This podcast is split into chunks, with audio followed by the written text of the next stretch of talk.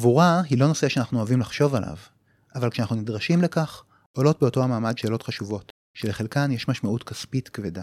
המדינה מעורבת במעמד הזה באמצעות דמי קבורה. מה הם דמי קבורה ועל מה הם משלמים? מה היה השינוי שנעשה לאחרונה בדמי הקבורה? ואיך הנושא הזה קשור לאי שוויון ולשינויים חברתיים ותרבותיים במדינה. כל זאת ועוד מיד לאחר הפתיח.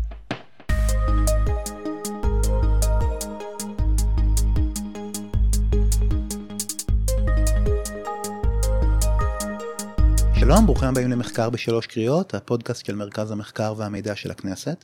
אני אודי בקר, חוקר במרכז ועורך הפודקאסט. היום נדבר על דמי קבורה והשינויים שהיו לאחרונה במדיניות בנושא הזה. מצטרף אלינו לירן קוסמן, כלכלן במרכז המחקר והמידע, שכתב מסמך בנושא. שלום לירן. שלום אודי. עכשיו, הנושא של דמי קבורה זה משהו שלא, אנחנו לא מדברים עליו כל כך הרבה, זה לא אה, ידע רווח בציבור. לפני שניכנס באמת לנושא של דמי קבורה אה, אה, לעומק והשינויים שהיו עם זה במדיניות, בוא תסביר לנו רגע מה זה בכלל אומר דמי קבורה. אז בכל אה, נושא הקבורה בישראל יש הרבה גופים ציבוריים שמעורבים. למשל המשרד לשירותי דת מסדיר את הנושא של מי מורשה לערוך קבורה, מה שנקרא גופי קבורה. רשות מקרקעי ישראל מקצה קרקעות לקבורה. מינהל התכנון מייעד שטחים לקבורה. ויש את המוסד לביטוח לאומי שמממן את הוצאות יום הקבורה באמצעות דמי הקבורה. אוקיי, okay, אני מוכרח לומר שזה נשמע נושא די יבש או טכני. למה כדאי בעצם שנדבר על זה? למה שיחה על הנושא הזה היא בכלל מעניינת אותנו? הנושא הזה הוא מעבר לרק אה, שיפוי אה, עלויות של גופי קבורה, אלא גם קשור לשינוי תרבותי באופן שבו אנחנו קוברים אה, נפטרים. יש פה גם מדיניות. וואלה, כלומר זה בעצם כמו כלי מדיניות אחרים, הדיון הזה נמצא בקונטקסט רחב יותר של התנהלות שלנו כאנשים, לא רק התשלום של 100 שקל לפה 100 שקל לשם לגוף קבורה. כן. אז על מה משלמים בעצם דמי הקבורה האלה? אז אה, דמי הקבורה האלה משולמים אה, ברוב המקרים לגופי קבורה שהם מורשים לפי דין אה, לעסוק בקבורה. כמו אה, חברה קדישא, סוג של... אה, כן, חברות קדישא, או ביישובים קטנים זה היישוב עצמו, יש לו, הוא גוף הקבורה. Mm-hmm. נכון לשנת 2022 יש בישראל כ-470 אה, גופי קבורה כאלה שעוסקים בקבורה יהודית או לא יהודית, או קבורה חלופית. מה זה קבורה חלופית? שהיא לא לפי אה, דת כלשהי. זה בעצם קבורה אזרחית. כן. אוקיי. יש שני מקרים שבהם דמי הקבורה האלה לא משולמים לגופי קבורה, אלא לאנשים פרטיים. שני המקרים האלה הם תושבי ישראל שהובאו לקבורה בחו"ל, ואז הדמי קבורה משולמים למשפחה שלהם אה, כדי לכסות על הוצאות הקבורה שם. Mm-hmm. או אה, לגבי אה, תושבי ישראל לא יהודים שאין ברשות המקומית שלהם גוף קבורה שעוסק בקבורת נפטרים לא יהודים ואז גם במקרה כזה דמי הקבורה משולמים למשפחה. שצריכה למצוא פתרון אחר לקבורה. כן. אוקיי, אמרנו מה זה כולל באופן רחב, אבל מה הרכיבים שדמי קבורה משלמים עליהם? כנגד אה, דמי הקבורה שהמוסד לביטוח לאומי משלם, גופי קבורה מחויבים לספק ללא תשלום מספר שירותים. Mm-hmm. קודם כל הקצאת מקום קבורה, טיפול אה, בנפטר, שלגבי נפטרים יודעים זה כולל אה, טהרה ותכריכים. אוקיי. Okay. חזן וצוות קבורה להלוויה. העברת הנפטר ממקום הפטירה לשמירה בקירור עד ליום הלוויה, וביום הלוויה העברת הנפטר לקבורה. זה באופן מאוד רחב, אבל בואו נדבר רגע דוגרי. כמה כסף זה? כמה כסף המדינה מוציאה על קבורה? אז בשנת 2021 המוסד לביטוח לאומי שילם דמי קבורה בסכום כולל של כ-313 מיליון שקלים עבור כ-47 אלף קבורות, שזה יוצא כ-6,700 שקל בממוצע לקבורה אחת. ומוערך שדמי הקבורה הם כמחצית מכלל ההכנסות של אה, גופי הקבורה. יש עוד סכום דומה שמשולם על ידי מקורות אחרים, כמו מה? יתר ההכנסות של גופי הקבורה מגיעות מכל שירותים אה, שמותר להם אה, לספק בתשלום נוסף. Mm-hmm. בעיקר מדובר על מכירה של חלקות קבר. זה למשל אם אדם רוצה לשמור מראש מקום להיקבר בו, או לבחור להיקבר במיקום ספציפי, דברים כאלה?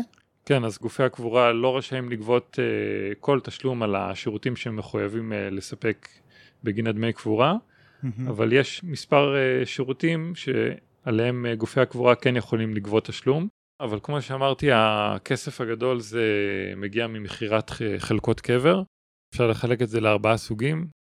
הסוג הראשון זה חלקת קבר עבור מי שאינו תושב ישראל. סוג נוסף זה רכישת חלקת קבר בחיים. בעצם האנשים אה, זכאים אה, לחלקת קבר חינם רק אחרי שהם נפטרים, ומי שרוצה לרכוש חלקת קבר בחיים כדי לבחור את המקום שבו הוא יקבר, זה גם אה, כרוך בתשלום. ואני אציין שלגבי רכישת חלקת קבר בחיים לתושבי ישראל, התעריפים הם קבועים בחוק. סוג נוסף זה חלקות קבר חריגות. מה זאת חריגות? לכל גוף קבורה יש הסכם עם המוסד לביטוח לאומי שמסדיר את הפעילות שלו ובמסגרת ההסכם הזה הם אה, מגדירים ממש על המפה בכל אה, בית עלמין חלקות מסוימות שהן מוגדרות כחלקות חריגות שעליהן אפשר לגבות אה, תשלום שהוא לא מוגדר בחוק והמחירים של החלקות החריגות האלה יכולים להגיע לעשרות אלפי שקלים. מה, מה מיוחד בהם? בדרך כלל מדובר בחלקות שחושבים שיהיה להם ביקוש והסוג האחרון זה קבורה בבית עלמין סגור, זה בעצם אה, בית עלמין שבו כמעט ולא נשארו אה, מקומות קבורה, ואז את הקברים האחרונים הם לא, לא נותנים בחינם, אלא גובים עליהם תשלום, גם כן אה, יכול להגיע לסכומים מאוד גבוהים. אוקיי, okay, אז זה בעצם מגלגל הרבה מאוד כסף בשנה. כן, ואני אגיד עוד דבר נוסף על הדמי קבורה, שהם נועדו לכיסוי ההוצאות של יום הקבורה. okay. אוקיי. והם לא נועדו לרכישת קרקעות, פיתוח בית העלמין או החזקה שלו. כלומר שירות ספציפי לקבורה המסוימת. להוצאות ש...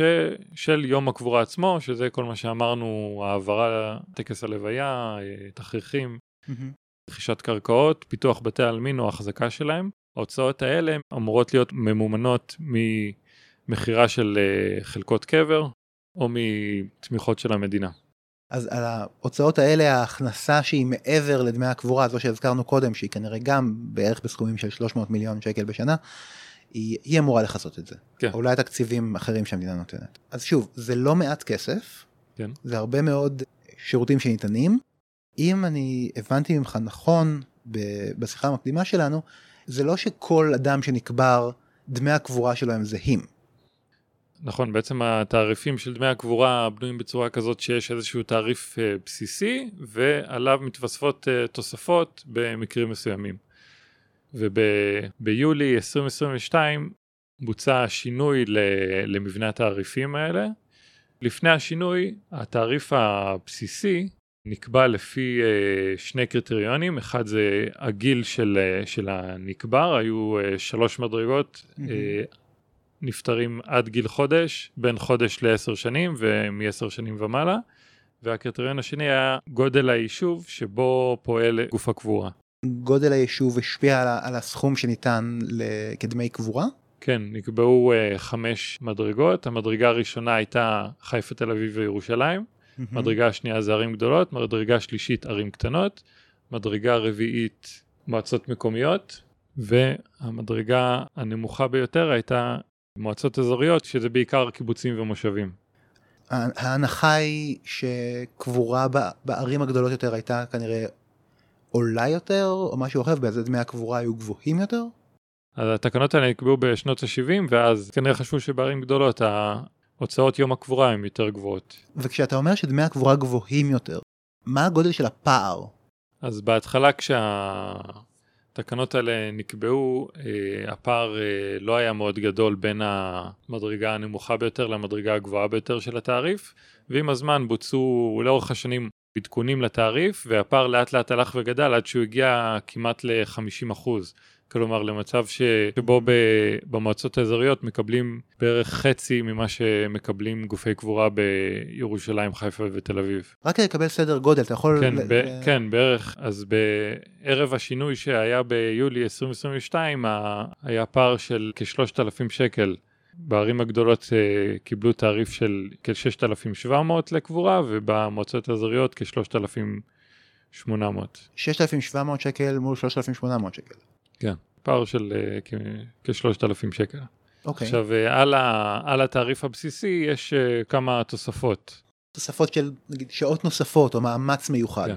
וגם אגב התוספות האלה השתנו בין הערים והיישובים? לא, רק התעריף הבסיסי. אוקיי. ואז היה שינוי. כן. אז כמו שאמרתי, לאורך השנים הפער בין התעריף של גופי הקבורה במועצות האזוריות לערים הגדולות הלך וגדל, וזה הביא uh, בשנת 2004 קבוצה של uh, קיבוצים ומושבים uh, להגיש בג"ץ, והם דרשו שהתעריף יהיה אחיד, שהתעריף הבסיסי שגופי הקבורה מקבלים יהיה אחיד לכולם, לא משנה אם זה גוף קבורה במועצה אזורית או בעיר קטנה או עיר גדולה. הם בעצם טענו שמפלים אותם ל- לרעה מול כן, ה... הם טענו שהפער הוא, הוא גדול ושהתעריף שמקבלים לא מכסה את העלויות שלהם, מהמם. והם דרשו שיהיה תעריף אחיד, זה היה ב-2004. כן.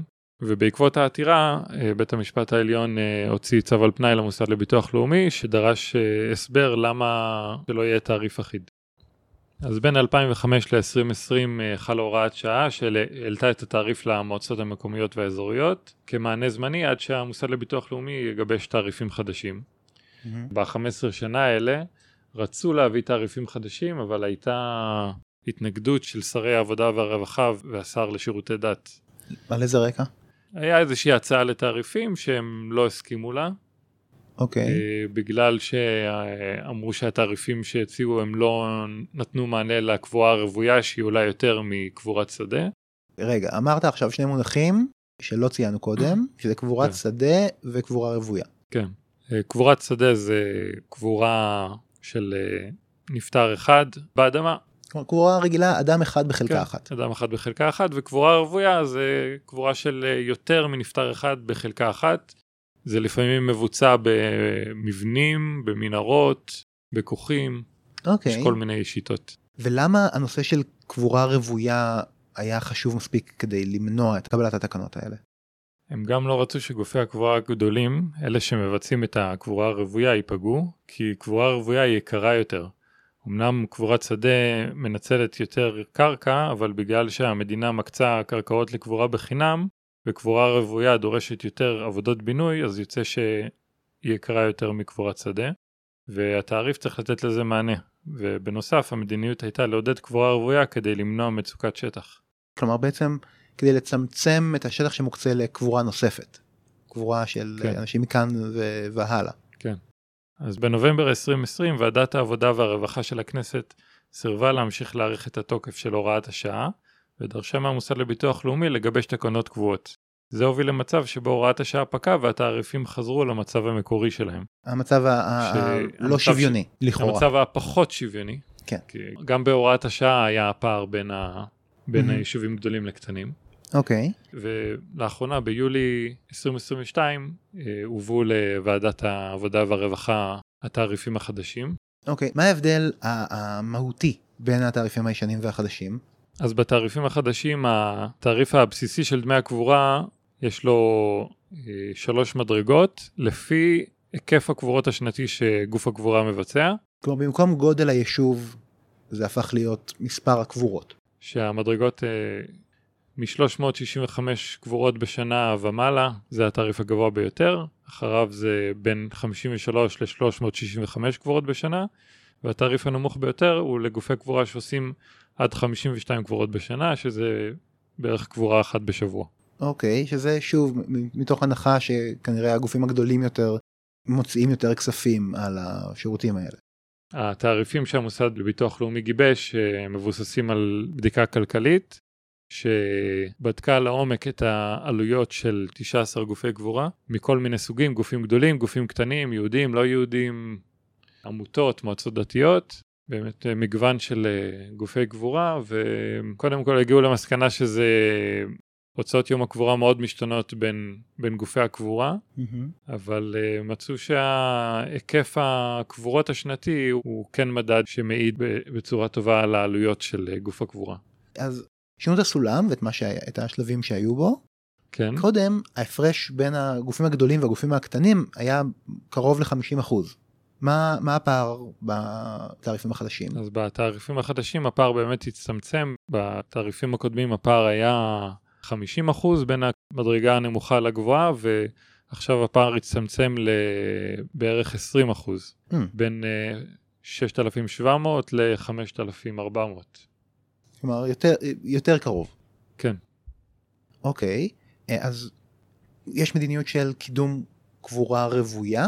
זה בא לידי ביטוי גם בתקנות החדשות? כלומר, יש איזשהו כן. דרך נוספת לקדם את זה? אז בתעריפים החדשים, מעבר לנושא של צמצום הפערים בין גופי הקבורה, גם, אה, גם ניתן ביטוי לנושא של אה, עידוד אה, הקבורה הרוויה. התווספו לתעריפים אה, כמה תוספות שהמטרה שלהם היא לא לכסות תוצאות יום הקבורה, אלא לספק תמריצים כלכליים לגופי קבורה לעבור לקבור בקבורה רוויה. כלומר, לא רק לשפות אותם, אלא לעודד אותם לפעול באופן מסוים. כן.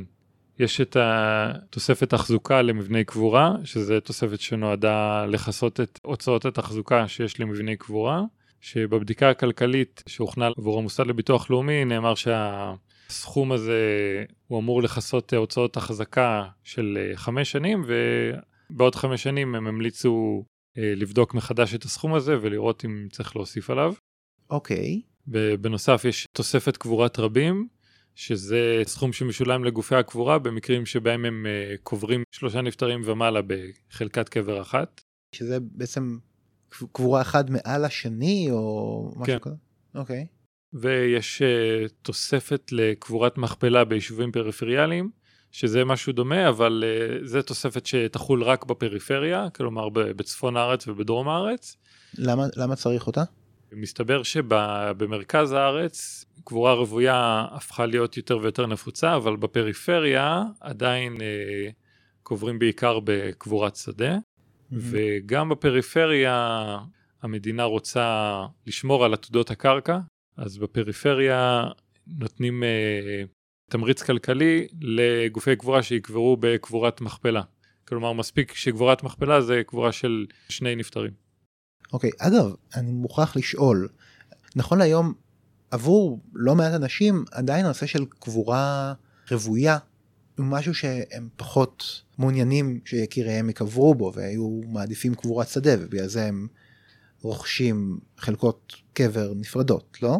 כן, יש אנשים ש... שמעדיפים את uh, קבורת השדה המסורתית מאשר הקבורה הרוויה, ובשביל uh, קבורת שדה הם הרבה פעמים נאלצים לשלם uh, סכומים מאוד גבוהים. ובדיון ש... שבו אושרו התקנות האלה, עלה חשש שהתמריצים לקבורת מכפלה בפריפריה יובילו למצב שגופי הקבורה יעדיפו קברי מכפלה כדי לקבל את התמריץ הכלכלי, וזה יוביל למצב שבו למרות שבפריפריה אין מצוקת קרקע, גם שם אנשים שיעדיפו קבורת שדה ייאלצו לשלם על זה, זה בעצם יהפוך להיות חלקה חריגה. כן, ובעצם זה יהפוך להיות הוצאה של אלפי שקלים כנראה, כשקודם כנראה לפי מבנה התמריצים הקודם היה, זה היה נחסך מהמשפחה.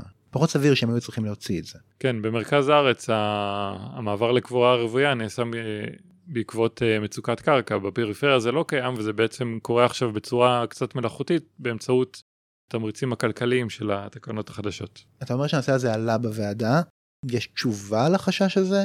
זה בעצם מהלך שצופה פני עתיד ואומר למרות שהיום אין בפריפריה מצוקת קרקע, יכול להיות שיום אחד יהיה וכדאי כבר עכשיו להיערך לזה. אוקיי, ו- וכך זה אושר נכון להיום. כן, ויהיה מעניין לראות uh, באמת איך זה ישפיע על uh, גופי הקבורה בפריפריה, והאם זה באמת יצליח ל- לעודד uh, מעבר לקבורה רוויה בפריפריה, או שאולי התמריץ לא מספיק גבוה והמצב uh, יישאר כמו שהוא. אוקיי, התעריפים החדשים בעצם שינו את המצב הקיים במטרה ליצור איזשהו... לצמצם את הפער, uh, להגביר את השוויון. להגביר שוויון, לצמצם פערים. לפחות אם מסתכלים על, על ניתוח כלכלי, זה משיג את המטרה הזו, או, או שיש חשש שזה לא מצליח? אז בדקנו איך השינוי בתעריפים הבסיסיים ישפיע על גופי הקבורה, ומצאנו שעבור רוב גופי הקבורה התעריף יעלה, התעריף הבסיסי יעלה, ויש כ-68 גופי קבורה שעבורם התעריף ירד, שמדובר בעיקר על uh, גופי קבורה קטנים שפועלים ביישובים גדולים ועד היום קיבלו את התעריף גבוה ועכשיו כשהתעריף מבוסס על היקף הפעילות שלהם התעריף שלהם ירד בכ-1,000-1,400 שקלים לקבורה. מה שאתה אומר עכשיו זה, זאת נקודה מעניינת, כי בעצם קודם התעריפים התחשבו רק בגודל היישוב, ואז הם אפשרו יותר תחרות בתוך היישוב עצמו, ואז בגלל המצב החדש יש איזושהי העדפה לגופים הגדולים יותר, וגם בעצם יש להם יתרון גודל, לא? כלומר, שהם אולי יכולים להתמקצע יותר, ואז העלויות שהם יצטרכו לספוג יהיו נמוכות יותר לכל קבורה. זה משהו שהתייחסו אליו? אחת הסיבות שהתעריף החדש נקבע לפי היקף הפעילות של גופי הקבורה, זה כדי לעודד אה, גופי קבורה גדולים שיש להם אה, יתרון לגודל והם יכולים, אה, יותר קל להם לפתח קבורה רוויה. זה שוב חוזר לנושא של קבורה רוויה ולכך שקבורה רוויה במבנים וכולי דורשת הוצאה גדולה יותר, השקעה גדולה יותר, התמחות מאשר קבורת שדה. כן, נכון. ויש בתקנות גם הוראת שעה שנותנת תמריץ כלכלי לחברות קטנות שהתאגדו ביחד לגוף קבורה גדול. אוקיי, כלומר בעצם התעריפים החדשים מנסים להשיג כמה מטרות במקביל. יש כאן גם ניסיון ליצור שוויון בין יישובים, גם ניסיון לעודד קבורה רוויה, וגם ניסיון ליצור את זה שה, שהגופי הקבורה יהיו גופים יותר גדולים, כדי שהם יוכלו לספק שירותים של קבורה רוויה. כן, צמצום פערים, עידוד uh, קבורה רוויה, באמצעות uh, עידוד חברות גדולות ותמריצים כלכליים, mm-hmm. ומימון עלויות שנובעות מקבורה רוויה. אוקיי, okay, עכשיו, זה, אלה תקנות ממש באמת חדשות, כלומר שהתקבלו ב- ביולי האחרון.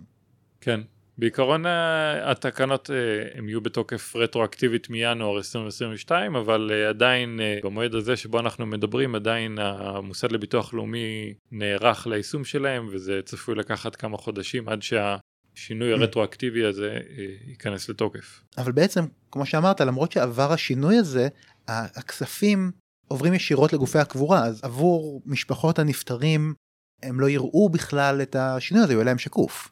נכון, מה שמשפחות הנפטרים יראו זה יותר ויותר uh, מעבר לקבורה רוויה ופחות קבורת שדה. אוקיי, כלומר את, ה, את התמריצים לקבורה הרוויה, שזה מה שאמור לנתב את ההתנהגות. בכל מקרה, זה משהו שיהיה צריך לעקוב אחריו ולראות איך הוא ישפיע בכלל על שוק גופי הקבורה. כן. אוקיי, אנחנו מתקרבים לסוף השיחה. יש נקודות נוספות שתרצה להוסיף, פרטים מעניינים שעלו בזמן כתיבת המסמך? אז הסתכלנו על הבדיקה הכלכלית שהוכנה עבור המוסד לביטוח לאומי, וכמו שאמרנו, היה שם מדגם של 19 אה, גופי קבורה, וראינו שיש אה, שונות מאוד גדולה בין גופי הקבורה, יש גופי קבורה שההוצאות יום הקבורה שלהם הן אה, יותר גבוהות, ועבורם התעריפים החדשים לא מכסים לחלוטין את כל הוצאות יום הקבורה, והם ייאלצו לממן את, ה... את החוסר הזה ממקורות אחרים. התעריפים הקודמים כן כיסו את ההוצאות האלה? לא, גם לא. כלומר, יש לנו עדיין מקומות בארץ שהתעריפים האלה לא מכסים את ההוצאות שלהם ושהקבורה בהם יקרה יותר. ואם אנחנו רוצים שדמי הקבורה ייתנו מענה לכל אדם שנפטר בכל מקום בארץ, הם עדיין לא נותנים מענה מלא לזה. כן, נכון, אה, וזה בעצם אה, בעיה של אה, גופי הקבורה שהם יצטרכו למצוא איך להשלים את החוסר הזה, או, או להתייעל. אוקיי, מעניין מאוד. לירן קוסמן, תודה רבה לך. המסמך המלא, כמו גם מסמכים אחרים בנושאים קשורים ונושאים אחרים שנמצאים על שולחנה של הכנסת, זמינים כולם באתר מרכז המחקר והמידע של הכנסת ובתיאור הפרק הזה. תודה רבה שהייתם איתנו וניפגש בפרק הבא.